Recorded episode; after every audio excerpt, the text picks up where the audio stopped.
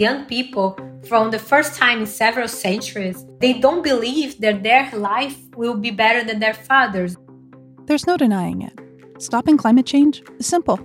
We need to stop digging up fossil fuels and burning them just to get energy. Our current climate crisis is directly linked to colonization when we think of colonization as a system that's always thinking about extraction.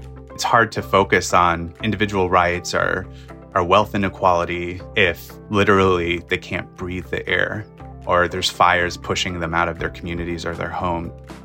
Quitting our addiction to fossil fuels is going to take solutions in every industry, at every scale, in every nation on the planet. It's not because of CO2, it's because we approached the planet with an unbalanced worldview. And so, of course, eventually the world became unbalanced.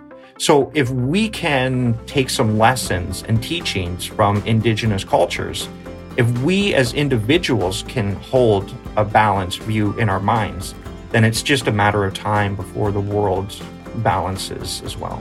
Our vision is be able to replicate this process in every part of the world that there is sea and fishermen.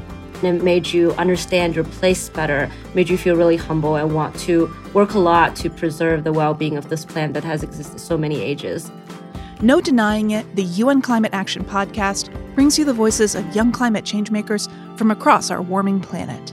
These activists, engineers, and entrepreneurs show us how we can make big changes in our homes, our jobs, where we vote and pray, and with our family and friends.